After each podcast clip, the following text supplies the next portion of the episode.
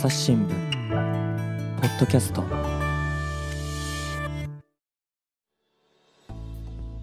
朝日新聞ポッドキャスト。朝日新聞の影山亮です。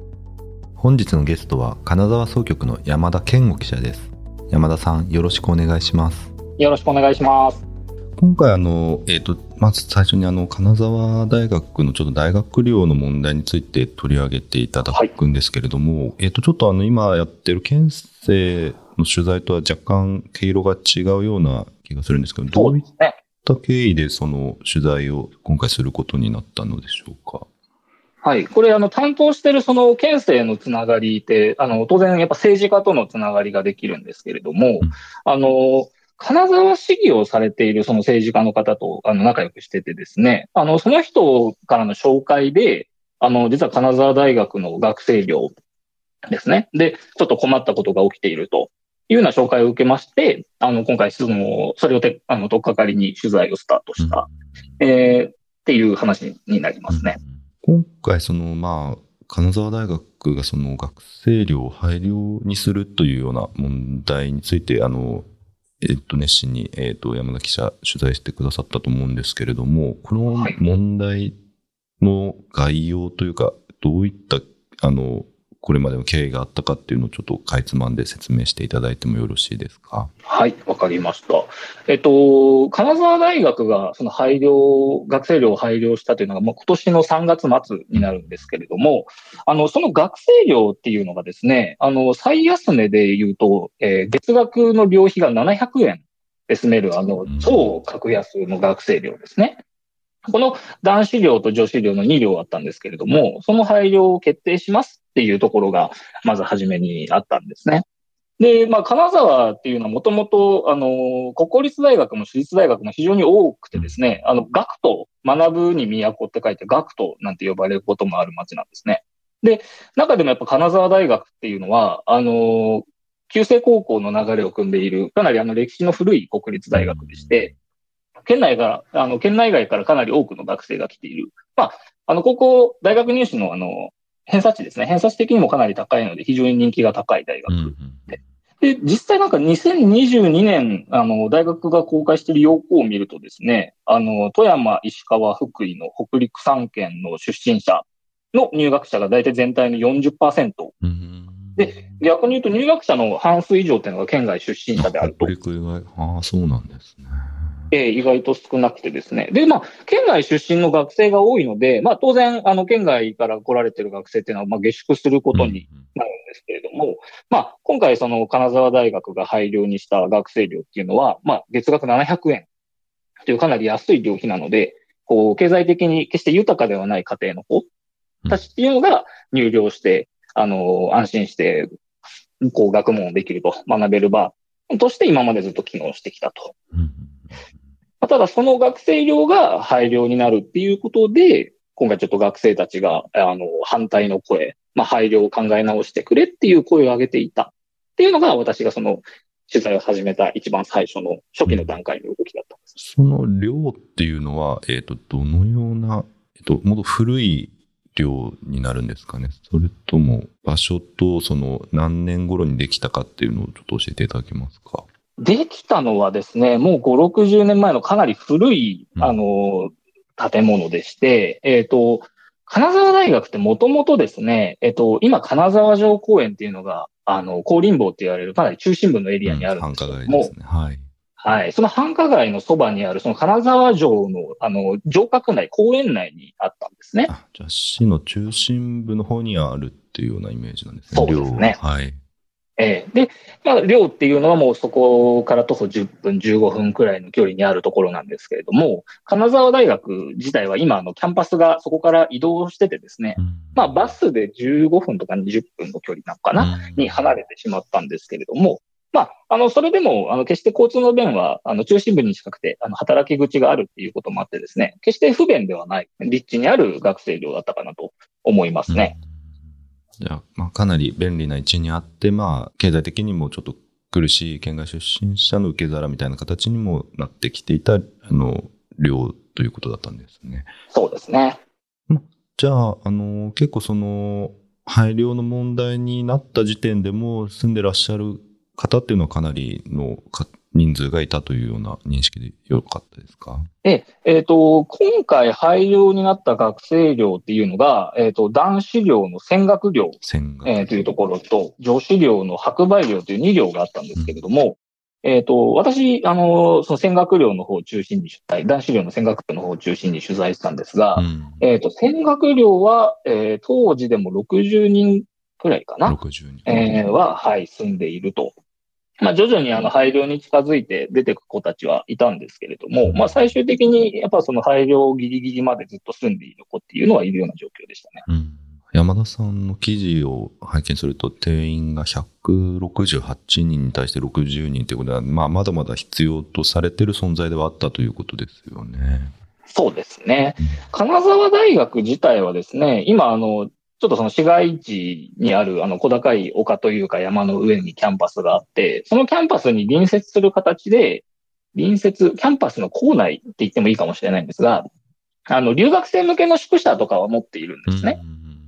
で、まあ、ただ、あの、結局、県外出身者っていうのは、まあ、あの、その、えっ、と、寄宿舎、留学生向けの寄宿舎よりか、まあ、下宿してる子が多い。やはり、まあ、市街地に住もうと思うと、金沢はなかなか家賃も結構高いので、うん相場としては。まあ、経済的に恵まれない、恵まれていない子っていうのはどうするかっていうと、やっぱ格安の寮に入る、うん。えー子が多かったかなと。実際、私も、あの、寮に住んでいる1年生、2年生、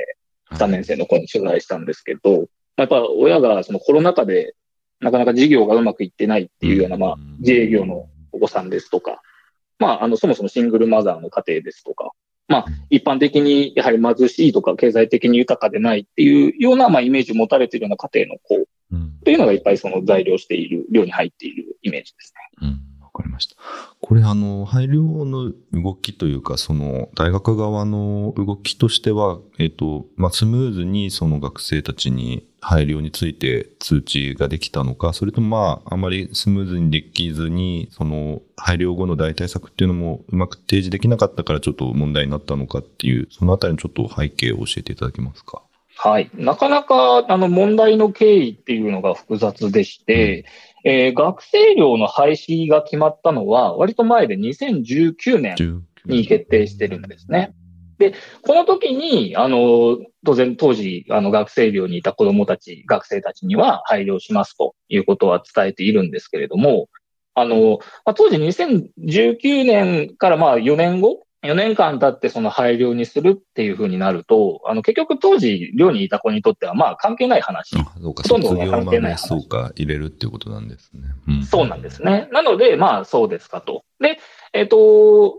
大学側としては廃寮決まった後も、まあ、えー廃寮になりますよっていうのを伝えた上で、えー入寮してもらうっていうような形を取ってきたんですね。うんあ、なので、ある意味で今の1年生から3年生の子っていうのは、まあ、廃寮を分かって入ってきていると。。で、ただ、ちょっと特異点になるのが4年生でして、えっ、と、4年生の子っていうのは、その2019年に決まった時の1年生えーの子がほとんどなんですね。なので、その今4年生の、えー子、あ、ごめんなさい、もう年度変わったので、卒業してる子も何人か入ってるんですけれども、はい、この子たちは、えっ、と、十分にその廃寮の説明を受けていないと。なぜ廃寮になったのかっていうその理由ですとか、議論の経緯がわからないっていうのを、まあ、あの、お思うというか言い始めましてですね。うんえー、大体その廃寮になる1年くらい前からですね、大学側にあの説明ですとか、あの、今いる寮生の声っていうのを聞いてくれっていうような、あの、まあ、要望をし始めたっていうのが、その廃寮に反対している学生たちの動きの始まりでした。うんでただ、あの、その学生たちがですね、まあ、求めた、あの、会議の議事録ですとか、その内容をまとめた資料っていうのが、あの、ほぼほぼ黒塗りで、うんまあ、誰がどんな発言をしたのか、だったりとか、細かいその配慮に対する理由っていうのが全然記録されてなかったんですね。うんで、これに対して、あの、学生たちっていうのが反発を強めまして、あの、やはりセーフティーネットとしての意義もある学生寮ですから、なんとか学生の寮、あの、学生たちの声を聞きながら、まあ、今後も運営を続けてほしいし、可能なら配寮っていうのをどんどん延期してほしいということで、まあ、署名活動を始めたと。うん署名活動が大体1年くらいですかね、ずっと続けてきて、最終的には4000以上のですね、はい、署名を街頭活動を中心に、えー集まりまして、で、この動きを、まあ、あの、朝日新聞としても取り上げ、地元紙ですとかブロック紙も取り上げて、うん。この学生たちの活動っていうのは、あの、国会の場でですもですね、取り上げられたんですね。うんうん。衆院議員の文部科学委員会っていう、あの、ところがあるんですけれども、まあ、そこで大臣が、あの、金沢大学に対して、まあ、丁寧な対応をしていただきたいとうんいうふうに述べる等々ですね。あの、結構その金沢大学の対応っていうのが、まあ、最終的には問題視されるうんような、まあ、流れになったと。これはやっぱ署名活動を受けて、その、国会でも、国会議員も取り上げるようになったみたいなイメージなんでそうですね。この署名活動をしている中で、この学生寮の配慮についての報道っていうのが、うんまあ、比較的増えてきまして、うんで、やはりその報道を目にした国会議員っていうのが、まあ、これは問題だということで、まあ、国会の方でも取り上げていただくことができたと。ちなみに、この共産党の国会議員の方が取り上げてくださったのが、あの、私の書いた記事で、あ、そうなんですね。じゃあ、はい、ちょっと中継を見ながらニヤニヤしてたんですけど、あの、記事を書いたことで影響があったということですね。そうですね。なかなか嬉しい体験でしたう。ん結局、その、えっ、と、4000を超える署名が集まっても、まあ、やっぱり配慮自体の流れっていうのは変わらずに、今年のはい3月ですかね、配慮になったということですかね。そうですね。学生としては、まあ、配慮の延期、まあ、ないし配慮の中止っていうのを継続的に求めてきたんですけれども、まあ、署名活動をして、まあ、署名を大学に提出してっていう、まあ、流れの後でも、まあ、大学側はその決定を覆さず、結局、あの、最初の方に決めていた、えー23年の3月、22年度末っていうふうに大学が言うんですけど、に、えっ、と、配慮となりました。うん。で、ただですね、あの、学生が、あの、その最後の最後まで大学に向けて、こう、抗議の声、異議の声っていうのを上げていたことを受けてですね、えっと、大学側も、あの、態度を少し、あの、和らげまして、、配慮にはしたんですけど、まあ、一週間、あの、転居のための、あの、猶予期間っっていうようなものを学生に与えてくれたというところで、まあ学生たちは、あの、まあ僕たちは、あの、その大学側に意見通せなくて負けましたっていうようなことは言ってたんですけど、まあ一部その情報を取れたので、まあ声を上げたことは意味がなかった。い意味がなかったってことはないと。うんあの、まあ少しでも大学側に声が届いたんじゃないかっていうことで、、まあ、あの、なんて言うんでしょうね。一定満足感というか、声を上げてきてよかったっていうようなことを話してました。うん今、その、配慮後ですかね。まあ、そのええ。経済的にちょっと困窮してた学生の方々っていうのは、どこか、ええ。ど、どう、どこに住んでらっしゃるんですかね。えーやはりその単独で物件を借りて住み続けるっていうのが難しい子が複数名いたので、この子たちは今、あの、金沢市内の物件をあのシェアハウスするあ、形で、シェアハウスえー住んでいるということですね。やはりやっぱね、恵まれた環境にいるとなかなか考えにくいですけれども、家賃をね、親が払わないで、自分のバイトで食い口も家賃も稼いでとかってなると、うんなかなか勉強する時間も取れないっていう、まあ昔でいう苦学生みたいな子が現代もいるので、そういう子たちのことを思うと、あの、その格安の量ですねっていうのをもう少し考えてほしかったなっていうのが、うんあの、取材してた立場から思うんですけど。そうですよね。配慮となると、まあ、引っ越し代とか、まあ、敷金、礼金とかもかかってくるし、なかなかいろいろ、まあ、お金の問題はかなり大きな部分を占める感じが今、話を聞いてて思いましたね。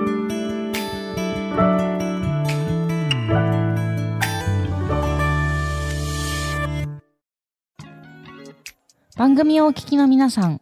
朝日新聞ポッドキャストには他にもおすすめの番組があります。新聞一面じゃなくても大事なこと、SDGs を話そう。月曜から金曜日まで多彩なテーマをお届けします。どこかの誰かの人生の匂いがする番組とリスナーさんから好評です。SDGs を話そうで検索してみてください。まあ、今回私が取材したのは、あの、金沢大学近代と言われるんですけど、近代の話だったんですが、あの、まあ、学生寮の配慮自体は全国的にですね、国公立大学でかなり行われてまして、まあ、東大の駒場寮をはじめですね、大阪大とか岡山大学、さんですね。とかでもどんどんどんどん廃業の動きっていうのがあると。うんで直近で言うと、あの、京都大学に、あの、日本最高って言われるあの、吉田寮吉田寮ですね。あ確かにマスコミでも取り上げられている。えーあそこも今はやっぱ廃寮の危機ですね。あの、大学側が、あのー今残っている寮生ですとか、まあ、卒業生も、を相手、相手取って裁判を起こすうんなんていうちょっと物騒な動きもあってですね、まあなかなかこう、大学側として学生寮というものをこうなくしていくっていう動きがある中で金沢大学のものもあるので、そういう意味でいくと今全国的にこう豊かでない学生たちに対してはかなり厳しい状況になってるのかなっていう。それあの、山田さんが取材を進める中で、その大学、え各地の大学が、その学生寮を縮小してるっていうのは、やっぱりあの、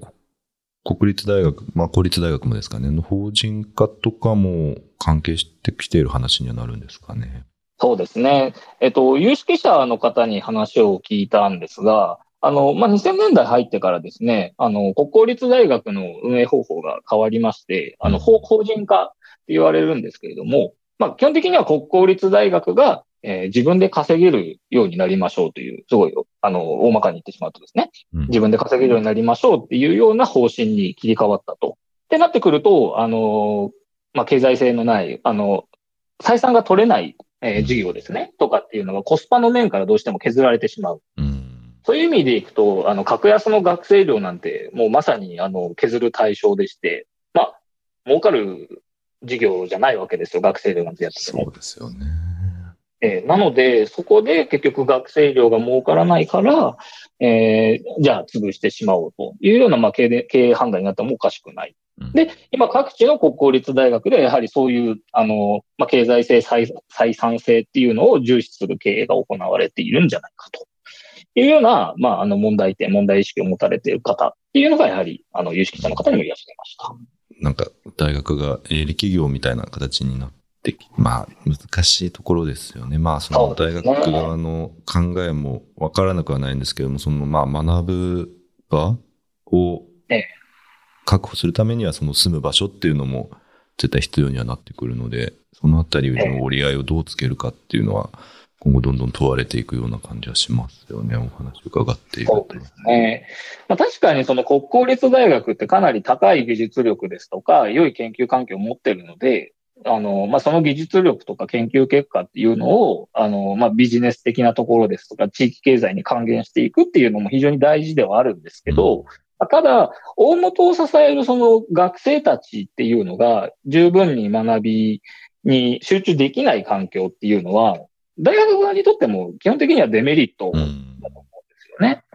で、ただ今やっぱ結局、そういう学生寮みたいな、あの、まぶ、貧しい子供たちが、あの、安心して学べる環境っていうのが徐々に減り始めてしまっているので、まあ、国公立大学のあり方として本当にそれでいいんですかっていうのをちょっと考え直さないといけない、うんえー時期に来てるのかなっていうような、あの、実感ですね。取材して思ったのは。そうですよね。まあなかなか、まあ、まず経営のその効率化みたいな方に目が行きがちで、その住居の部分までは、これまでちょっと我々も考えてこれなかったみたいな部分があるのかなっていうふうにはお話を聞いてて思いましたね。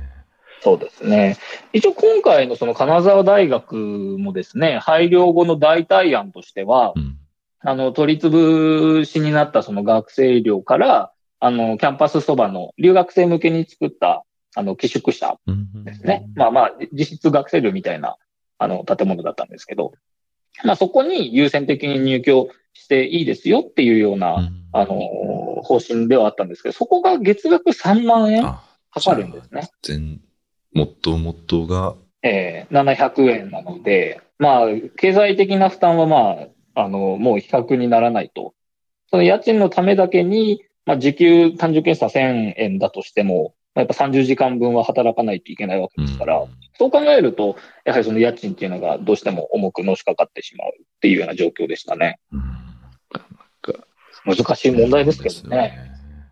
あお話聞いてると、まあ、そのや特に金沢大学一つの問題でもないように、まあ、感じたんですけれども、まあ、一連の取材を踏まえて、金沢大にとどまらない問題ととしてどのようにお考えになりましたか？そうですね。最初、その取材に取り掛かる単著っていうのは、あくまでも金沢大学の問題としての取材だったんですけれども、うん、これ、それを突き詰めて考えていくと、結局、全国の国立大学で、やはり学生寮っていうのが、あの、廃止されているっていう流れにもつながりましたし、国公立大学、国立大学のその法人化の功罪っていうんですかね、メリット、デメリットっていう話にもつながっていったんですね。で、このやっぱ金沢大学の学生寮の問題っていうのは、もう本当あの、地方に、あの、地方の問題と思われがちなんですけど、こう、もっと全国に共通する課題っていうのがすごい現れている問題だなっていうのが、やっぱ取材を通じて思ったんですね。なので、あの、なんて言うんでしょう。やっぱどうしてもこういう社会的な歪みですとか問題点っていうのは、まあ、都心部でも当然出てはくるんですけど、こういう地方にこそもっとわかりやすい形で出てくると思うので、まあ、なかなか最近ね、地方での取材網っていうのも少なくなってきてしんどいところもあるんですけど、まあ、しっかり足腰据えてこういう問題に取り組むのが大事だなと思いましたね。だいぶ山田さん今回のあのテーマでまあ熱心にというか背景まで深掘りして記事を書いていたとは思うんですけれども、まあ、先ほどは地元紙とかもでもあのその署名の動きとかが取り上げられたというお話だったんですけれども今回のその一連の問題について、はい、まあ朝日新聞以外はどの程度のその報道量というかどの程度踏み込んだ報道をしていたのかっていうのちょっとあの東京にいるとわからないのでそのあたりを教えていただけますか？はい。地元メディアもこの問題を、あの、決して取り上げてないっていうわけではなくてですね、うん、その寮にいる学生たちが、あの、署名活動を開始します。えー、っていうタイミングですとか、あの、署名活動を提出しますっていうような、その、節目節目のタイミングでは、あの、地元紙ですとか、まあ、全国紙のいわゆる地域面ですね。うん、地域のニュースが載ってる地域面なんかで、あの、会見がありました。とか、署名活動をしましたっていうような、うん、いわゆるストレートニュースって言うんですけど、はい、まあ、何々があったっていう、あの、出来事を紹介する記事の形では、あの、取り上げられていたと。うん、で、もちろん朝日新聞でもそこは取り上げたんですけど、なんで金沢大学がじゃあ学生寮を廃止しようとしてるんですかですとか、廃止することによって何が、どんな問題が生じるのか、どんな背景があって廃寮にしようとえー、しているのかっていう、そういう深掘りした記事っていうのは、正直ほとんど見当たらなかったというところなんですね。本来、やはり地方の、まあ先ほどの話にもリンクするんですけど、地方の問題といっても、全国的に共通するようなその社会的な課題とかテーマに、まあ本来だったら結びつく話だなと思うので、うん、そういう意味でいくと、ちょっと、あの、物足りなさはあったかなとは思いますね。そうですよね。まあ、地方の話を地方向けに書くというよりは、まあ、こういった問題がたまたまその金沢で一、あの、早めに露出したので、それをまあ全国に向けて、こういった問題が多分今後他でも起こりうるから、一緒に考えていこうみたいな記事が多分、よその社とかも求められていたんじゃないですかね。そうですね。実際、その、この金沢大学の問題っていうのを社会的な枠組みというか広く捉えようとしている方はいらっしゃって、あの、国公立大学の問題を追っているフリーのジャーナリストの田中慶太郎さんって方がいらっしゃるんです。うん、であの、この人本にも出されていて、その大学現場をめぐる、えー、ルポルタージュ、えー、の本も出されてるんですけれども、この方はやはりその私とあの同じ問題意識で、あの、金沢大学の配慮問題の背後に何があるんだ、法人化なんじゃないか、大学の経営のスリム化っていうのが悪い方向に向いてるんじゃないかっていうような記事を、えー、プレジデントさんですかね、のオンラインで出されてたりですとかしているので、やはり、あの、関心の持ち方次第では、あの、すごくいろいろな角度で書けるようなテーマだな、というふうに改めて思いますね。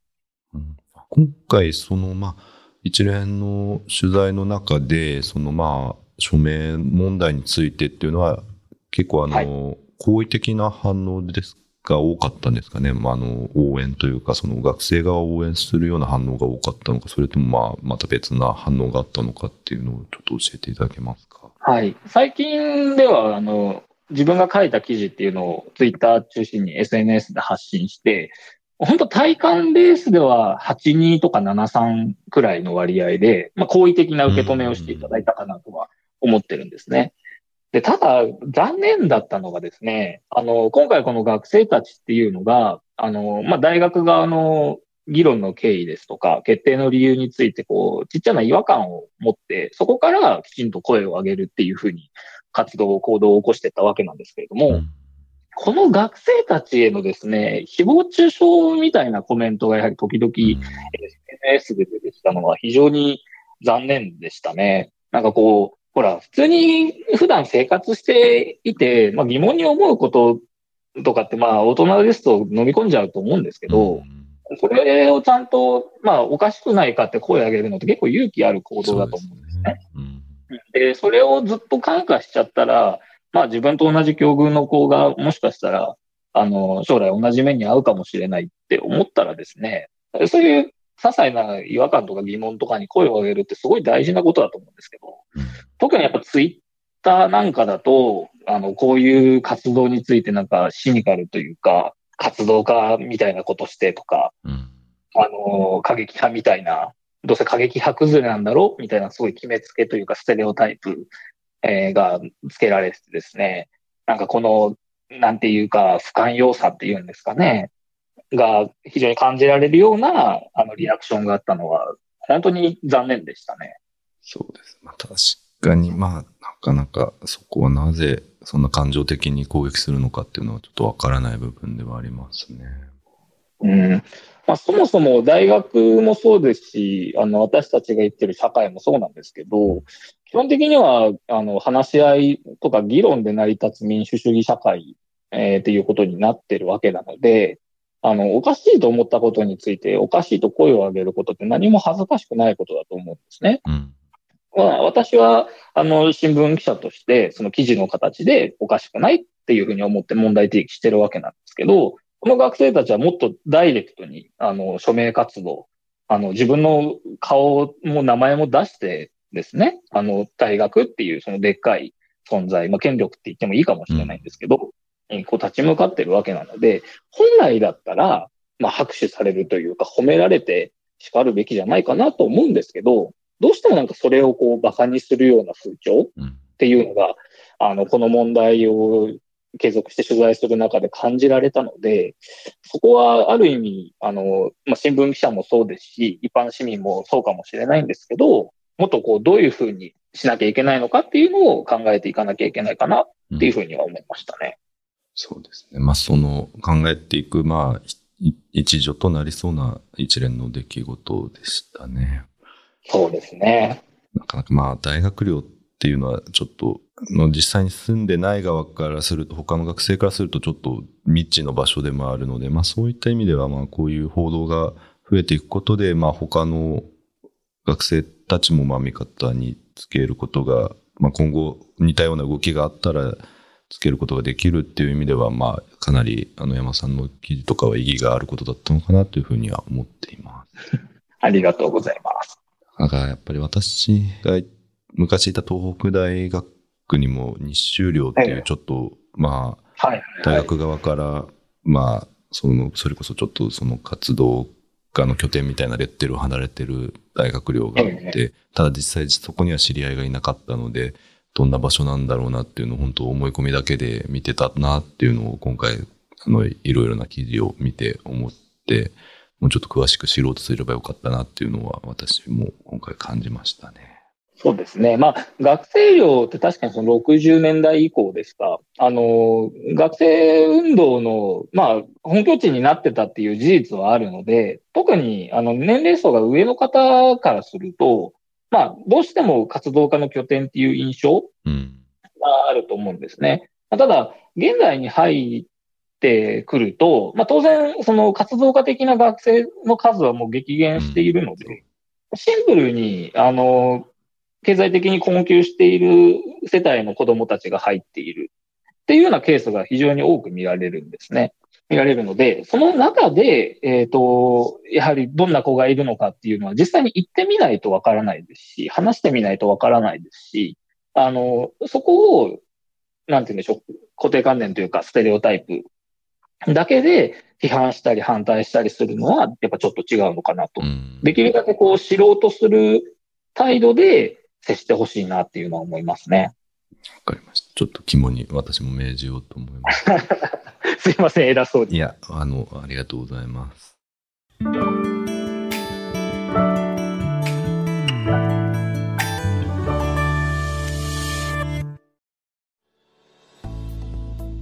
本日は、あの、金沢総局の山田健吾記者に、えー出演していただきました。どうもありがとうございました。ありがとうございました。えっと、山田さん、あの、まあ、最後に告知というか、まあ、今回の件に関して何かこう、ぜひ皆さんに読んでほしいような連載とかがありましたら、ちょっとご紹介いただけますか？はい。あの、金沢大学の、あの、この学生寮の問題はですね、朝日新聞デジタルの、えー方で、あの、かなり細かく報じていますので、ぜひ、あの、処方からですね、あの、最後まで目を通していただいて、この問題の背景に、えーまあ、どのような問題があるのか、どんなテーマがあるのかっていうのをぜひ、あの、読んでいただければな、というふうに思います。ありがとうございます。えっと、まあ、山田さんが精力的に書いた記事、あの、今回概要欄にも、あの、逐一、あの、貼っていきますので、あの、ご興味ある方、ぜひとも、あの、朝日新聞デジタルでもご一読いただければと思います。えーそれでは山田さん、本日はどうもありがとうございました。ありがとうございました。えーリスナーの皆さん、えー最後まで聞いていただき、どうもありがとうございました。えーそれでは、朝日新聞ポッドキャスト、影山亮がお送りしました。えーまたお目にかかりましょう。